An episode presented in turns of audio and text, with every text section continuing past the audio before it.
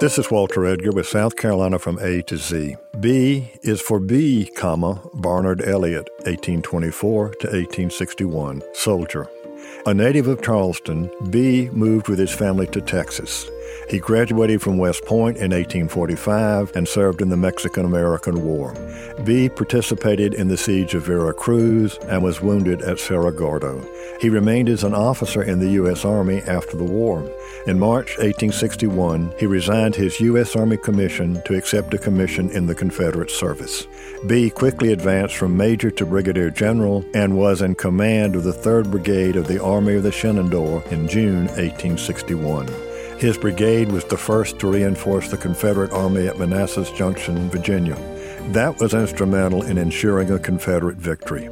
Barnard Elliott Bee. was mortally wounded at the First Battle of Manassas and died July 22, 1861.